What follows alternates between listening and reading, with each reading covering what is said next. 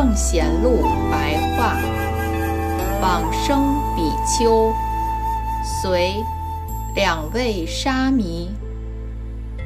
温州，今四川茂县，有两位沙弥，不知道是什么来历的人，同一志向，专心念佛，经过了五年，年长的一位沙弥先往生。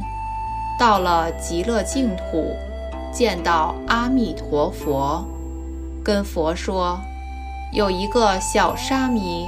和我一起修行净土法门，不知道可不可以往生净土呢？阿弥陀佛说：“由于他劝导你，你才发心修行念佛。你现在可以先回娑婆世界，更加精进修行净土的功业。三年之后。”你们两个当一同往生，来到我国极乐世界。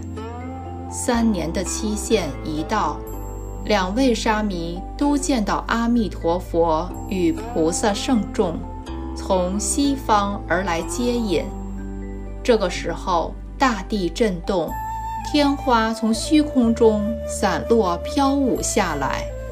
两位沙弥即于此刻同时往生。出自《佛祖统计》。